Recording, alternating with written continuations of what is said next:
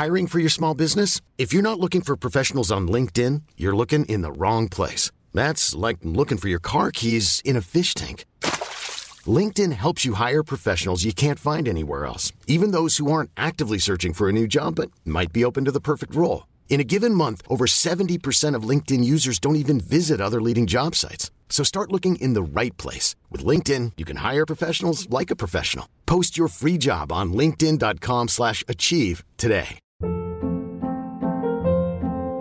Hold up. What was that? Boring. No flavor. That was as bad as those leftovers you ate all week. Keke Palmer here, and it's time to say hello to something fresh and guilt-free. Hello Fresh. Jazz up dinner with pecan-crusted chicken or garlic butter shrimp scampi. Now that's music to my mouth. Hello Fresh. Let's get this dinner party started. Discover all the delicious possibilities at hellofresh.com.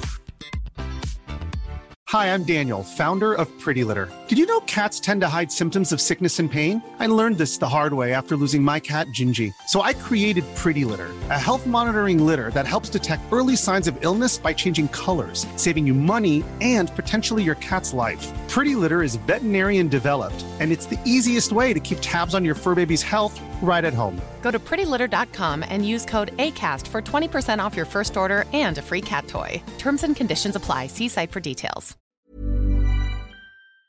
The HIV epidemic is not over. HIV is still here. The face of HIV is so diverse. The biggest thing to reduce HIV stigma is just to talk about it. Testing and PrEP and HIV treatment and how effective it is today. Undetectable equals untransmittable. Whether you're positive or negative, there's not a wrong door. Whether it's testing or whether it's treatment, do it for you, Montgomery County. Learn more about HIV testing, treatment, and prevention at doitforyoumc.org.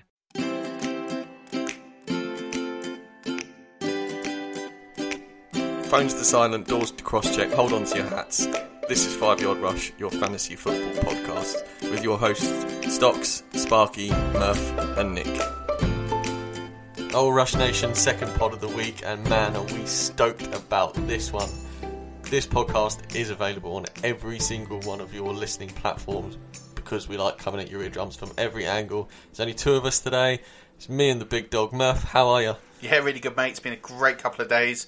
Um, had an amazing uh, guest lined up, and I cannot wait to, to get into this. And you guys are going to absolutely love it. Yeah, so on Tuesday we hyped it up, and I can officially announce that today's guest is Luke Easterling. Now, he's editor of the Draft Wire and Bucks Wire for USA Today, and he's been scouting talent in the NFL for 17 years. Yeah, at this point, I think I'm I'm kind of losing track, but yeah, we're we're coming up on 17, 18 years now, I think. Right. Well, it was going to be. I would say us, but it's actually going to be merely just Murph and Luke talking about the Bucks. Then we're going to hit some NFL draft chat and possibly some fantasy players that are relevant in the 2019 draft.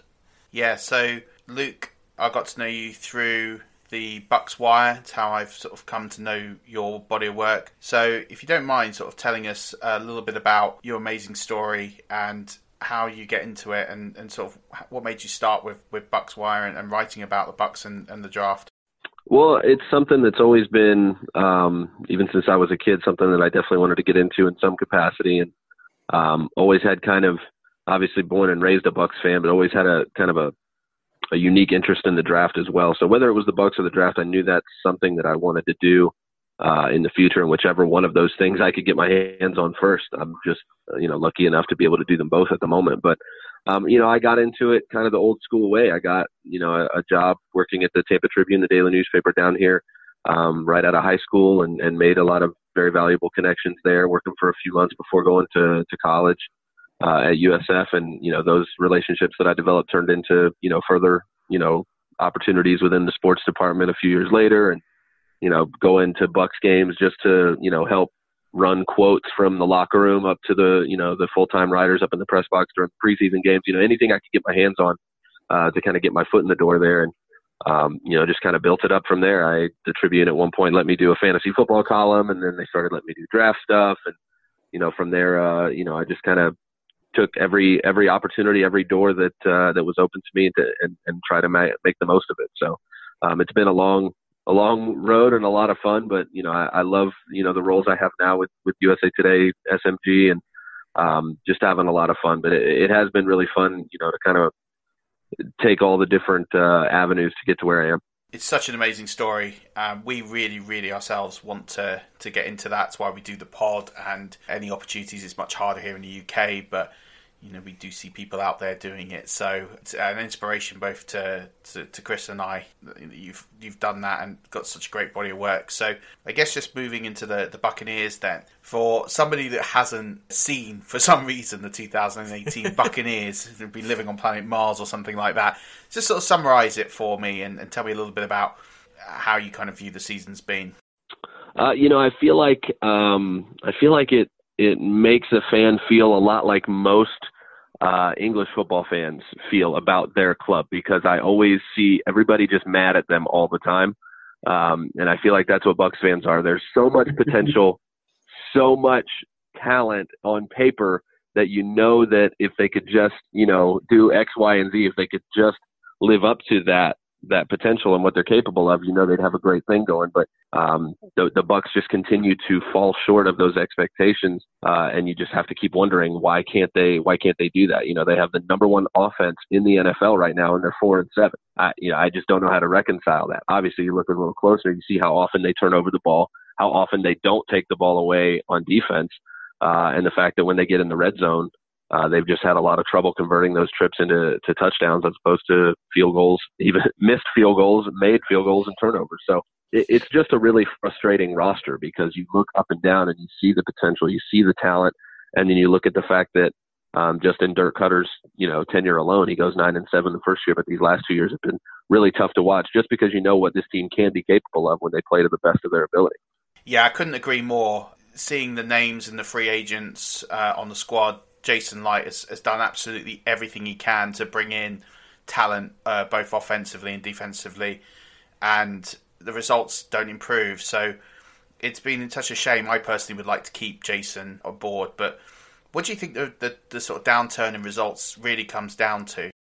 Yeah, it, I don't know if it, that that's what everybody tries to figure out. Is it a, a general manager issue? Is it a personnel issue? Is it a coaching issue where they're just not developing uh, the talent that's being brought in, and and I think it's always probably somewhere in the middle. I think there's obviously enough blame to go around. Um, I have really liked a lot of the moves that Jason Licht has made in the draft. We won't even talk about 2016; those are the dark ages in terms of Jason Licht's drafting career. Uh, with Vernon Hargreaves and Roberto Aguayo and Noah Spence, who I was really, you know, excited about, but he hasn't really materialized yet either. It's other than that, I mean, you look at some of the guys he's added. Kwon Alexander was a fourth round pick. Um, Mike Evans was his first pick ever, that first rounder in 2014, and he's already the all-time leading receiver in Bucks history in terms of yards and touchdowns, and he will be uh, in receptions. He'll have the receiving triple crown here probably by the end of the season. So, and he's 25 years old. So, uh, you know, when that's your first draft pick, um, you're setting you're setting a, a pretty good bar for yourself. But you know, OJ Howard and Chris Godwin in that draft. Justin Evans has made a lot of contributions already, um, being thrown into the starting lineup right away. There's a lot of young talent on this team, but it's about translating that on the field, and that's where the coaching staff comes in. And I just think if I had to pick one side or the other, I'd say the blame for for this team not living up to its expectations falls far more on the coaching side and maybe even the players themselves than the management side and, and what they brought in and the potential that's there yeah, like I said, I, I think I'd really like to keep Jason. I think he's done a, a, great job. He's really done everything he can to make this team successful. Yes, he's missed on a few picks, but who hasn't? But he has assembled offensive and, and defensive talent. And I think personally, for me, it's coaching that's really sort of let us down. And for me, I think it's just really difficult to watch as, as a fan, given the talent that, that we've got. So, in terms of 2019, what's likely to to change from this team to, to perhaps make it more successful? And, and what do you think will change? Well, I think it's very likely that you see a, a complete house cleaning, it's, uh, at least on the coaching end of things. Uh, I'm with you. I think that Jason Licht's at least done enough uh, to to warrant at least another season, and he he did sign a one year extension before this season uh, for 2019. Obviously, that doesn't necessarily mean much if they want to change their minds, but it does say um, that the ownership, I think, has confidence in him to, to give him another shot. Whether that extends to Dirk Koetter or not is going to be interesting because um, also, you know, Licht did do a lot of good things, but Cutter was also his choice to be the head coach. So he bears some of that responsibility for kind of missing on that if it ends up uh, that they want to move in a different direction with the coaching. So that that does go on him a little bit. Um, but I think that if if if you know, barring, I mean, if they win out, you know, and you end up, you know, nine and seven, I still don't think that's good enough to make the playoffs. I feel like they're not going to jump teams like uh, Minnesota. They're not going to jump the Seahawks. Carolina's in front of them. Obviously, a big game this weekend at home. Uh, mm-hmm. but I just don't see nine and seven being good enough to get one of those wild card spots. And if you don't make the playoffs again, I, I even with a strong finish, I just don't see enough uh, for them to be able to keep Dirk Koetter. I just don't see it happening, and I don't see them winning out either. They have some tough games towards the back end of, uh, you know, they got Baltimore on the road, uh, and they have again those three division games still left. Um, so I, I think what's going to be interesting is what, what route they want to take. They obviously, you know, have an offense that's working, but the defense has suffered. The defense needs to be addressed. Mike Smith, who was fired already earlier in the season, um, you know, was just a complete miss. And, you know, Koetter, you know, obviously was very close with him from his days in both Jacksonville and Atlanta. Um, but it just didn't work out. And sometimes that's, you know, the risk when you, you know, make more of a personal hire, maybe, maybe than, you know, a guy that is a better fit for the system than what you want to do. So if they are going to go in the direction of an offensive coach or say they even keep Koetter for another season, the, the most important thing that the Bucks have to do this offseason is find a defensive coordinator that's going to get the most out of the talent that they have because the last draft, especially, I mean, you took defensive player at number 12, you took two corners in the second round. You know, you really gave the defense a, a lot more talent. They added a lot of free agents. Obviously, injuries have, have hurt them really bad on that side of the ball, uh, particularly with some of those guys, Vinny Curry, uh, Mitch Unrein, Beau Allen. They've all been banged up, but you know, it's going to be interesting. That's going to be the key hire, no matter what happens, is who's going to take over the defense uh, and and really transform that side of the ball. Because if you look at the numbers that the offense put up this year, they we'd be talking about a completely different Bucks team if that defense wasn't giving up 25, 30 points a game. So that's going to be the key. I, I think we could see a complete house cleaning with a with an increased focus on the defense, but at the same time, you want to keep uh, the offense, you know, with all that talent, all that potential, and all the yards they're putting up this year. You want to keep that intact as much as you can. Yeah, it's a really, really good point. It's, I think it's going to be a showstopper winter for Tampa Bay. See what happens, see what talent comes through, and see who they decide to retain and let go. Got Adam Humphries and DeSean Jackson are just a few players that potentially could leave, or they got free agency up. So personally, be interesting to see what happens. So moving on from the Bucks, as much as I'd like to talk about it all day, your other passion is the NFL draft. So I think for our listeners, it'd be great if you could give us a 101 on college football. Chris has personally admitted on this pod a few times to not knowing too much about it. And I don't think our listeners truly understand the college university system. We say college, but university here. I mean, all, all we really get as a, a uni sporting event is the uh, Oxford Cambridge boat race here. So tell us about college football and sort of how it works, the conferences, playoffs, where a team comes from, and where the players come from, and how they sort of get into the draft. Yeah, college sports over here, especially college football, are more uh, probably closer to a religion than an athletic um, activity. Um, people are extremely passionate about their their schools and their sports, and again, football kind of being the king uh, of those sports in, in America. It's just college football brings out, I think, the best and the worst in terms of people's passion for their their uh, their teams. So, um, I mean, from top to bottom, college sports over here, eh, they're broken up into a bunch of different divisions. Um, you have a bunch of different levels of competition, um, broken up into the, the top levels and you know the lower levels. The the college football that most people refer to when they're thinking about it is what used to be called Division One. Now it's called the Football Bowl subdivision. I don't know why they needed to make that change. I like Division One and Division Two better. Yeah, um, but this is the, the the highest level of college football is called FBS, the Football Bowl subdivision, uh, and that's where you have your your big programs, your big conferences. Those are the ones that are decided at the end of the year with bowl games, as opposed to a playoff system uh, up until the last few years, at least. Um, on, in the lower levels, from from what they call FCS, the Football Championship Series, which used to be Division Two, all the way down, they still have a, a playoff system um, to to crown their champion. College football at, at the FBS level um, has tried over and over to kind of revamp the, how they hand out championships, and the most recent change was to go to a four-team playoff uh, at the end of the season uh, to at least give it some sort of you know playoff system as opposed to just ranking everyone and then ending up with the, the top two teams that whoever panel of you know experts decided should be the number one and two teams playing each other for the championship. that still determines the top four, which go are the only teams that go to the playoffs. So it's still an incredibly flawed system. Mm-hmm. It's very complicated and, and kind of frustrating in a lot of ways.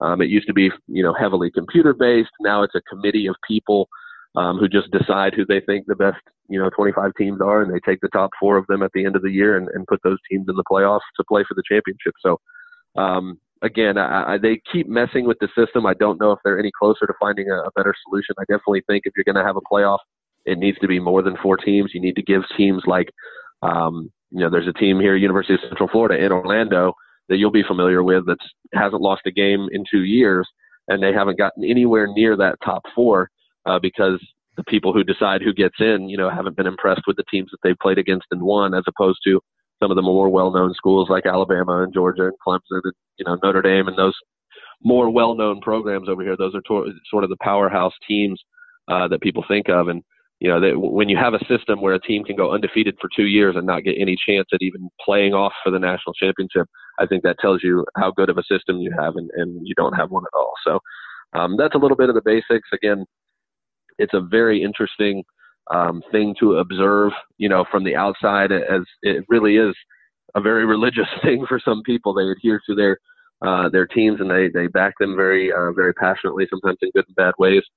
But the uh, you know the the top programs are the ones you see putting out um, the players that most of the NFL teams end up wanting to go to Alabama and Clemson and those types of programs to pull the best players. But it's always fun for me. One of the best things about the draft is to see those players that didn't go to those schools, that went to the smaller schools and, and didn't get seen either coming out of high school or throughout their entire college career, that end up getting an opportunity at the pro level uh, and playing.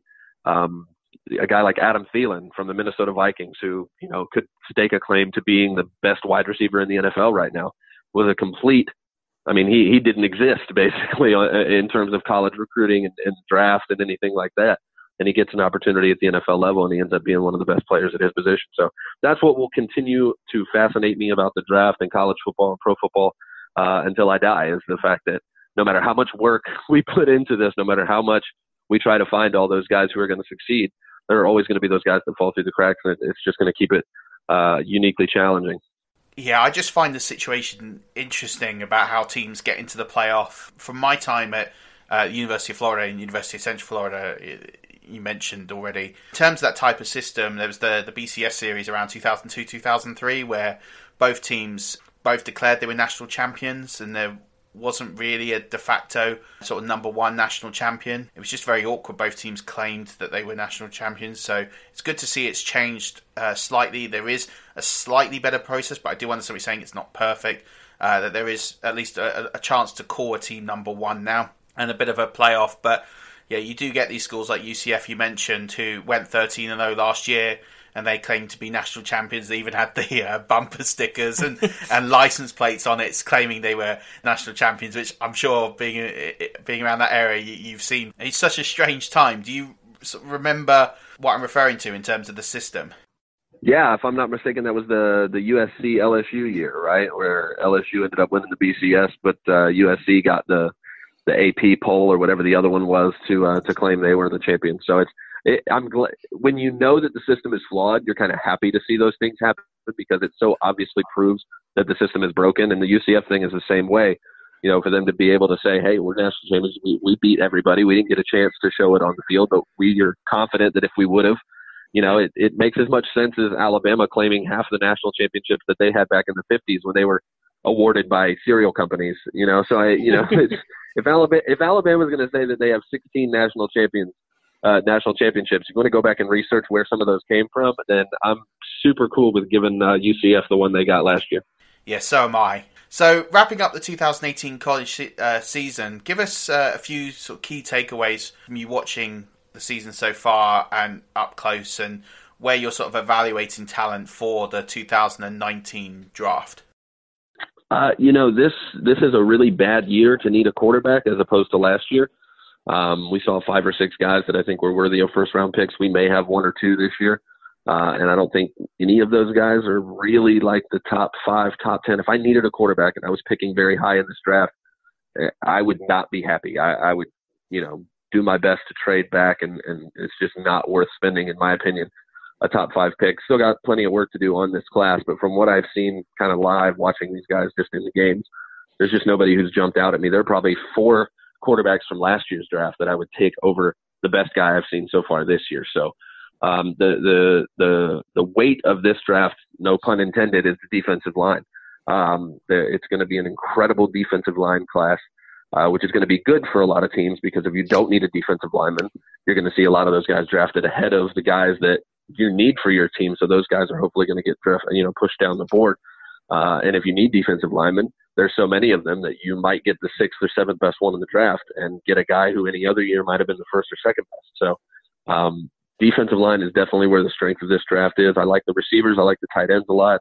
Uh, there's no Saquon Barkley in this running back class, but uh, we could see no running backs go in the first round, but we could still see a lot of guys in, in the second and third and fourth round uh, who could be very, very productive right away at the NFL. So that's that's kind of what I've seen so far from this class. Obviously, a lot of work to do in terms of uh, really digging into uh, the film. Uh, I do my best during the season to not nitpick too much and still just enjoy the games as a fan instead of kind of breaking them down as an analyst, you know, until the off season. Uh, but from what I've seen, that's where the strengths and weaknesses are. Cool, thanks. Yeah, you breaking it down has, has definitely helped me, and it's you know for the first time I've dipped my toes into the college ball game, and it's a frightening amount of information to take in, just because of the amount of teams competing and some of them will never ever have the chance to compete for the national championship. And unlike the NFL, where everyone has a chance to get to the Super Bowl, it's mind boggling. So you breaking it down has helped me, and I imagine it's helped our listeners a lot too. Yeah, it's really frustrating because not only do you not know if you have a chance or not, if you're, you know, a team that's not a powerhouse program, you don't even really know how to how to get there, how to accomplish that because teams will say, "Oh, we'll, you know, schedule better teams outside your conference to play so that if you beat them, you know, you get more credit. But the problem is most of those non-conference games that you're allowed to schedule yourself, you have to schedule those, you know, 3 or 4 years in advance. And if I scheduled, you know, Florida State or Virginia Tech 5 years ago, that, you know, that might have been a top 5 team that if I beat them, you know, I would get a lot of credit for that. But Virginia Tech and Florida State don't look like much this year. So if I schedule that team 4 or 5 years down the road, first of all, I might get fired by then. Second of all, they might not be as valuable of an opponent as they were when I scheduled them. So it's there's just so many different ways that the system just doesn't work for teams that aren't already successful at the top. And if they really want to to level that playing field, which here's the the, the real reason is here, I don't think they really do. Uh, I think those you know the reason that they stay with the bowl system is is because of the you know the revenue and the amount of money that it, that it turns out. Um, it's kind of not in their best interest to go to the more playoff uh, centered um, you know system as opposed to because again every other level of, of college football over here does that and they do it well they succeed. So there's really no reason why that type of system wouldn't work at the next level except for the people making the decisions. I, I just don't think want to do it it's mad, mad, it's mad. so moving on to the nfl draft what makes the nfl draft so special and why is it so difficult for teams to draft from it what makes it special is I think that the NFL has finally, over the last probably decade or so, realized how how strangely attracted to the event their rabid fan base is. Like, I mean, the NBA draft is two rounds long, and it gets some attention in the off season, but there's no pro sports draft or any, I mean, I would say any off season event that happens that comes anywhere close to the spectacle that is the NFL draft. And I don't even understand it myself. I, I genuinely don't I can't tell you why I was so excited when I was 12, 13 years old to get up that Saturday morning and literally sit in front of the television for like 48 straight hours watching nothing but highlights and a bunch of old guys talking about them. Like, I don't understand what made me do that and what drew me to it so much, but it did, and it fascinated me then. And it's again, you know, I'm the one of the lucky ones that's led to an actual career, but it's it's just it's so hard to explain the attraction to the event and why it's become such a spectacle. And I think the NFL, particularly over the last two or three years, where they've started moving the event. It used to just be in New York. It was in Chicago for a long time, and then they moved to New York for every year for quite a while. Then over the last few years, they've started moving it around to other cities. It's been to, to Dallas. It's been to Philly. It's going to Nashville in 2019 because they've they've put such a focus on making it such a fan centric event and having all these different things for the fans to do that make it really a, a special place to be. So, uh, in terms of the event, I think nobody can really explain why it's so interesting. Um, but if I had to put my finger on it, it's the fact that you know people will say the Super Bowl is the biggest event of the, the, the football year, but the problem is the Super Bowl only will ever have two teams in it, so you'll only ever have those two fan bases, and then the rest of everybody who watches football or even has a passing interest in it just trying to find a reason to pick a team and root for them, or just you know come and drink the beer and eat the chili. The draft is different because the draft is every team, and it's the off season where everybody is trying to be hopeful of their chances for the following season. So it brings in every single fan from every single team and gives everybody, you know, the the the one thing I think all people need in every way, which is hope. You know, it gives you an opportunity to come in and say, who's going to, you know, change our fortunes? Who's going to who's going to be that player that gives us that last piece we need to get to the Super Bowl, or who's going to be that quarterback that we get that's going to change our entire franchise over the next decade? That I think those are the things, the the hope that it brings to all 32 fan base, and the fact that it can um, bring that to everybody instead of just two or three teams. That's what kind of separates it, in my opinion. Yeah, although the New Orleans Saints have done everything possible to be absent from the 2019 draft. Yep, them and the Bears. Every time I do a new mock draft, I literally have to put something in there that just apologizes to uh, the Bears fans because unless I do three rounds, they don't get to play at all. I'll just, I'll, I think I'm just going to put in there Khalil Mack every single time. Just remind them this is why you don't have a pick. You have the best pass rusher in football, so don't cry. yeah, that's a that's a good move.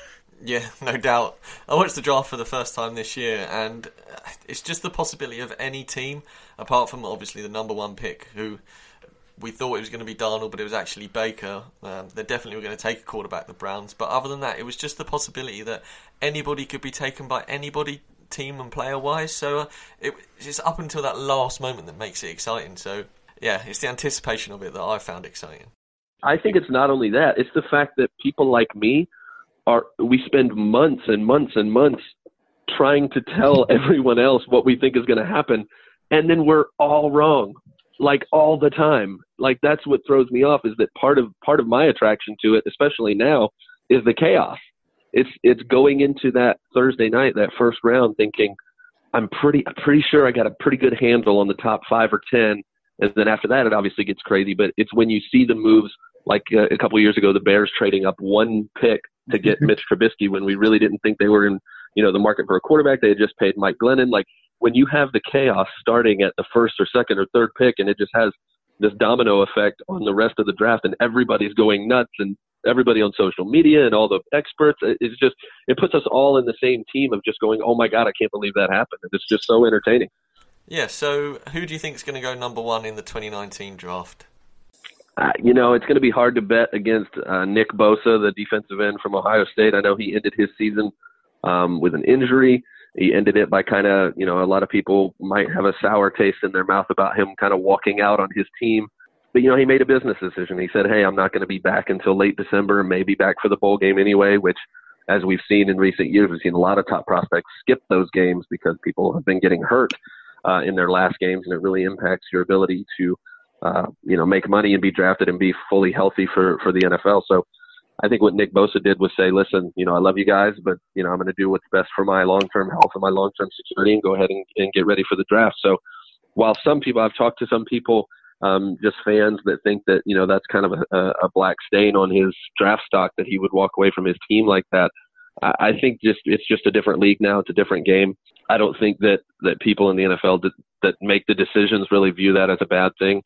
Um, and, and I think if as long as he's fully healthy, I think he ends up being the number one pick. Unless you have a team picking at number one, like the Giants, who don't really need a pass rusher. They desperately need a quarterback. And, and again, this is a really bad year because if you're going to pick any of these quarterbacks over any of these awesome defensive linemen that we have, I, I think it's just going to be a huge reach. Yeah, I think after this weekend, I would expect the 49ers to lock the one pick because of the math involved, the strength of schedule. I just don't see them winning another game again this season. I don't expect Arizona to either, but uh, yeah, I, I expect the 49ers to, to have that picked and locked. I'm literally doing it right now. I've got a. I'll have a new mock draft hopefully in the morning, and you know, at, at number one, it's San Francisco and Bosa, and after that, I have no freaking clue, man. so, Luke, you mentioned that you've got a new mock draft coming out tomorrow morning. Um, where can our listeners find it? Uh, yeah, we can find it at draftwire.usatoday.com. That's where you can find all of our draft stuff Um, if you follow us on Twitter, which is at the Draft Wire, follow me at Luke Easterling. Um, anything that's any of my Bucks Wire work, any of my Draft Wire work, uh, you'll see it there. Perfect. So, as I'm sure you're aware, we are predominantly a fantasy podcast. Um, and with that in mind, let's break down quarterbacks, running backs, and so forth who are going to be most fantasy relevant for the 2019 draft. Yeah, the quarterbacks are going to be a little more unique because it's so much about where you end up, what team you have. You know, if you have, you know, Justin Herbert from Oregon, if he's the first quarterback off the board and he goes to the Giants and the Giants want to keep Eli Manning around for a year and let him sit, you know, fantasy wise, unless you're in a dynasty draft, that's really not going to impact you much. After that, it's going to be really interesting. Again, I said there's no elite running back prospects in this draft, but there's probably 10 guys who I think can make an immediate contribution. Um, so again, it's it's all about, especially in the backfield. Also, it does you know you have to land somewhere that's going to give you an opportunity. You don't know who's going to get injured ahead of you, so definitely going to keep an eye on not necessarily um, who those prospects are now, but more when they get drafted and what the rest of the depth chart looks like there. But David Montgomery from Iowa State is a guy to keep an eye on at running back. Um, Alabama has two guys, um, Damien Harris, who's a senior, so we know he'll be in this draft, but Josh Jacobs, who's actually kind of the third string running back in Alabama. That's how good they are uh, in terms of recruiting. He might actually end up uh, being one of the top five running backs in this class as well if he declares he's a junior, so he can come back for a year if he wants to. But um, those guys, there, there's so many guys. Bryce Love from Stanford, who was a Heisman Trophy finalist last year. Um, there's a, a lot of running backs that I think will make an immediate impact. Just depends on where they land. The receiver class is going to be interesting. A lot of it, today's NFL is interesting because I think you go. We've moved away from having to have that top wide receiver, that number one guy, be you know Larry Fitzgerald, a guy who's big and fast and physical and can kind of do everything. It's all about just finding guys who can who can make plays, and sometimes that's uh, you know Corey Davis, who's six three for the Titans, and sometimes it's Antonio Brown, who's five ten for the Steelers, or now Tyreek Hill, who's five ten, five eleven for the Chiefs. It, it, you know, you're you're putting explosive players in in places to to make as many plays as possible, and you don't have to be as kind of a cookie cutter, you know, guy as much anymore to be successful. So I think there are a lot of very explosive receivers in this draft class. Marquise Brown from Oklahoma is the first one that comes to mind, who's actually Antonio Brown's cousin um, at Oklahoma he's just he's a very small guy, but when the ball's in his hands, he's really tough to uh, to to get a hold of. So uh, he's going to be a guy to keep an eye on as well. So at tight end, one guy I've been following closely is Noah Fant of Iowa. He looks NFL ready to me. Do you think there's any chance that he goes in the first round? And if so, what's a, a, a landing spot for him that would make him relevant? Yeah, absolutely. I, one place I think he would do really well is in Cincinnati, where Tyler Eifert's been uh, just injured year after year after year. I think that you know if Andy Dalton is going to be their future or not, uh, he's going to need you know a tight end. He's got some receivers there. Again, they have John Ross and Tyler Boyd behind uh, AJ Green, so they have the receivers, but they're just missing that tight end piece. I think Noah Fant would do really really well in Cincinnati. Yeah, I'm a I'm a big fan of his. I've been trying to watch more of Iowa and Iowa State this year as they have a few draft prospects. Uh, Iowa State have David Montgomery, for for example. The quarterback I'm I'm sort of excited about is is Drew Lock of Missouri. I know the Bucks have sent scouts to to look at him. Do you see any situation of him slipping out of the first round and the Bucks giving giving him a look, uh, given the Winston sec- uh, situation in perhaps like the second round? Yeah, I think you know my my mantra on the draft is that usually anything is possible. It's very rare that you'll find me say, "Hey, that's definitely not going to happen."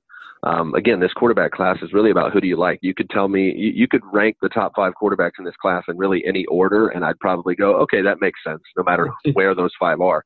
Um, so if Drew Lock was your number one guy and you were the Giants and said, that's my guy, you know, I see enough in his game in terms of his arm strength and his ability to make plays, and uh, I, I could see that. I, it makes sense to me. If you say that he's the fifth one off the board and he slips to day two and he's on the board at the top of the second round, even in the middle of the second round, I, that also makes sense to me because you've seen him struggle with consistency and, and accuracy at times. So there's enough there to make me think that you know four or five guys could go ahead of him. So definitely the Bucks are going to be a very very interesting team to watch with the quarterback situation. It's going to have a lot to do with how Jameis Winston finishes his season. Obviously, a lot to do with whether or not he can avoid you know his off-field troubles that have continued to to be an issue, unfortunately, uh, that led to his suspension at the beginning of this season you know they're they've already signed him for the the fifth year option on that rookie deal, so he's going to make twenty one million dollars next year if he stays on the team. But that that money is only guaranteed in terms of injury. So if they go into the off season and he's healthy, and they really fall in love with one of those quarterback prospects and decide, you know what, we're gonna we're gonna try something else, especially if they have an entirely new coaching staff coming in. They may want to make that move. So it's definitely going to be a very intriguing storyline for Bucks fans this year. Yeah, for sure. I, I can't wait for it personally. I guess we're getting down to the last couple of questions now.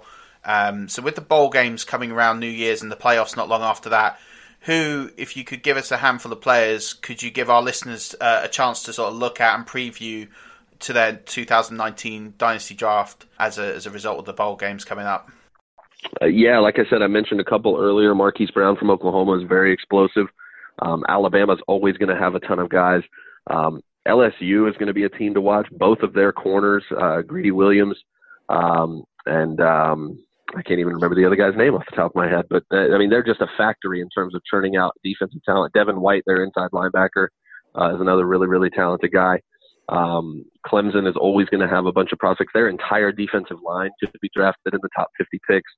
Uh, you're talking about uh, Clelin Ferrell and Austin Bryant, the defensive ends, Dexter Lawrence, and and uh, Christian Wilkins in the inside. Which, if you watch Clemson play this past weekend, the best play I've seen in college football, maybe this whole year, was watching on the one yard line, watching Clemson run a toss sweep to the outside with Christian Wilkins at 300 pounds playing running back and being led into the end zone by Dexter Lawrence, the other nose tackle, who's 340 pounds, uh, running running an outside run play to those guys on fourth and goal, and they scored, and it was hilarious watching that much weight move with the ball into the end zone on offense when they normally play defense. I mean, I just watch Clemson play just to see what crazy things they're going to make those big guys do because they they do it every week.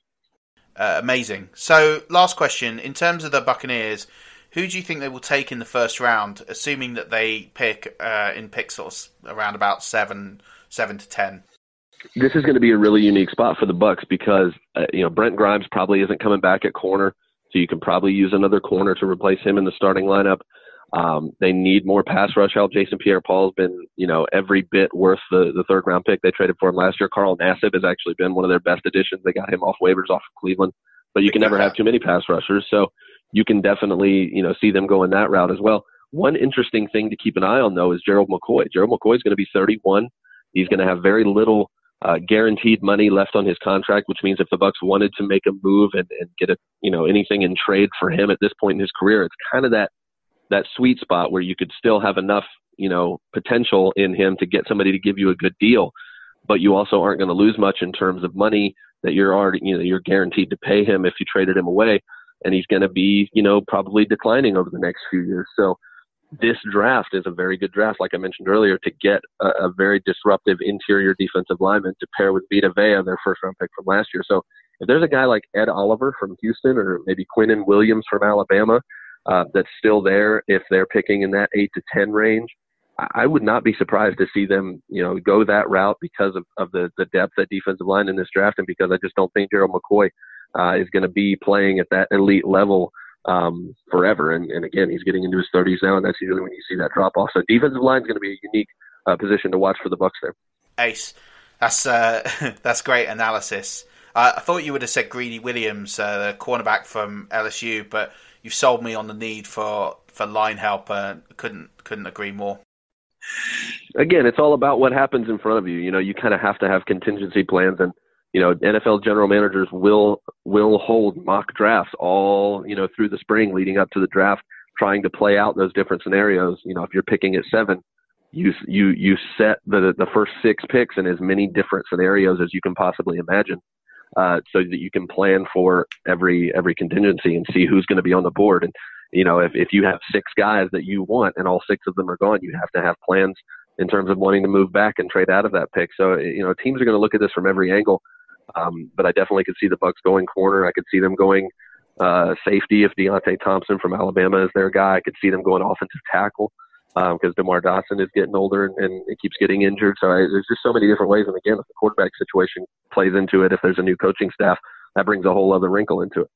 Absolutely. Actually, sorry, Luke. I think I, have got one real quick question that I'd like to put to you, if, if you don't mind.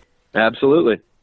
So on the podcast, we've adopted the Central Michigan Chippewas as the team of the pod, and it's purely down to the cannons reference that the Buccaneers have. They also do that when they score a touchdown.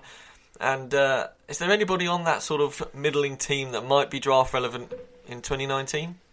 Uh, You know, I haven't gotten quite that deep into yeah. into my uh, analysis so far this season. I mean, any team that can that can give you Antonio Brown um, is is worth keeping an eye on. Uh, so I'll definitely be uh, be mining the Chippewas for uh, for our next NFL draft, Jim. yeah, uh, excellent. I, I just thought I'd ask. I didn't think there would be anyone, especially after last weekend's performance, but you know a lot more than we do, so I just thought there might be a sneaky, sneaky little dynasty pick for me there, but obviously not at the moment. So, thanks very much for coming on, Luke. It's been an absolute pleasure. I know I've learnt a lot. Murph's got to talk about the Buccaneers, which I know he absolutely loves. Oh, absolutely, guys. Thanks so much for having me. I really, really appreciate it. We would absolutely love if near the draft you'd come back and when you have a bigger picture of what's going on, try and help us as fantasy owners to pick out the real gems of the draft. Absolutely, it'd be my pleasure. Excellent. Well, thanks again.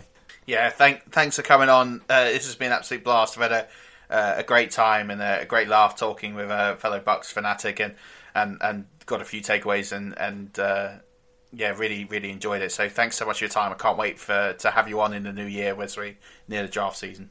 Hey, anytime, guys. So, Rush Nation, that was it. Luke Easterling of the Draft Wire Bucks Wire for USA Today. Go find him on Twitter. Luke Easterling is actually a brilliant follow, uh, especially if you're a Bucks fan like our the man over there.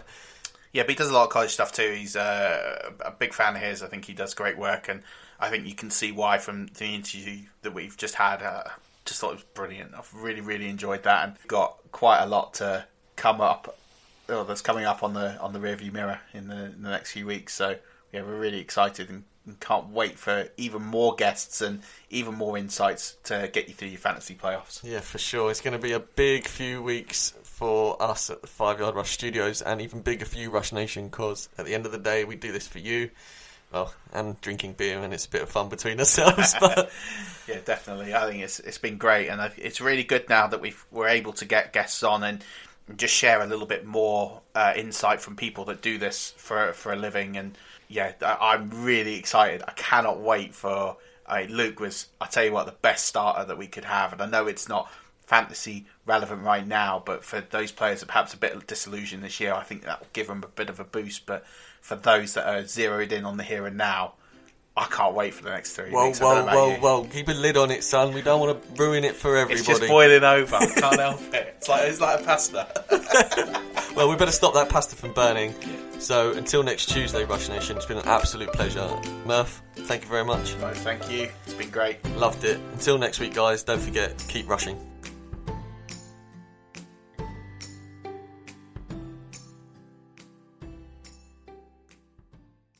We are all entitled to sexual health, just as much as physical and mental health. We want to make it easier for folks to find resources. However, they engage with us, there's no wrong door. So it's important that people are able to get access to care that is affirming, talking about what their sex life is, about their concerns, and to make sure they're healthy. Do it for them. Do it for you, Montgomery County. Your sexual health matters. Visit doitforyoumc.org.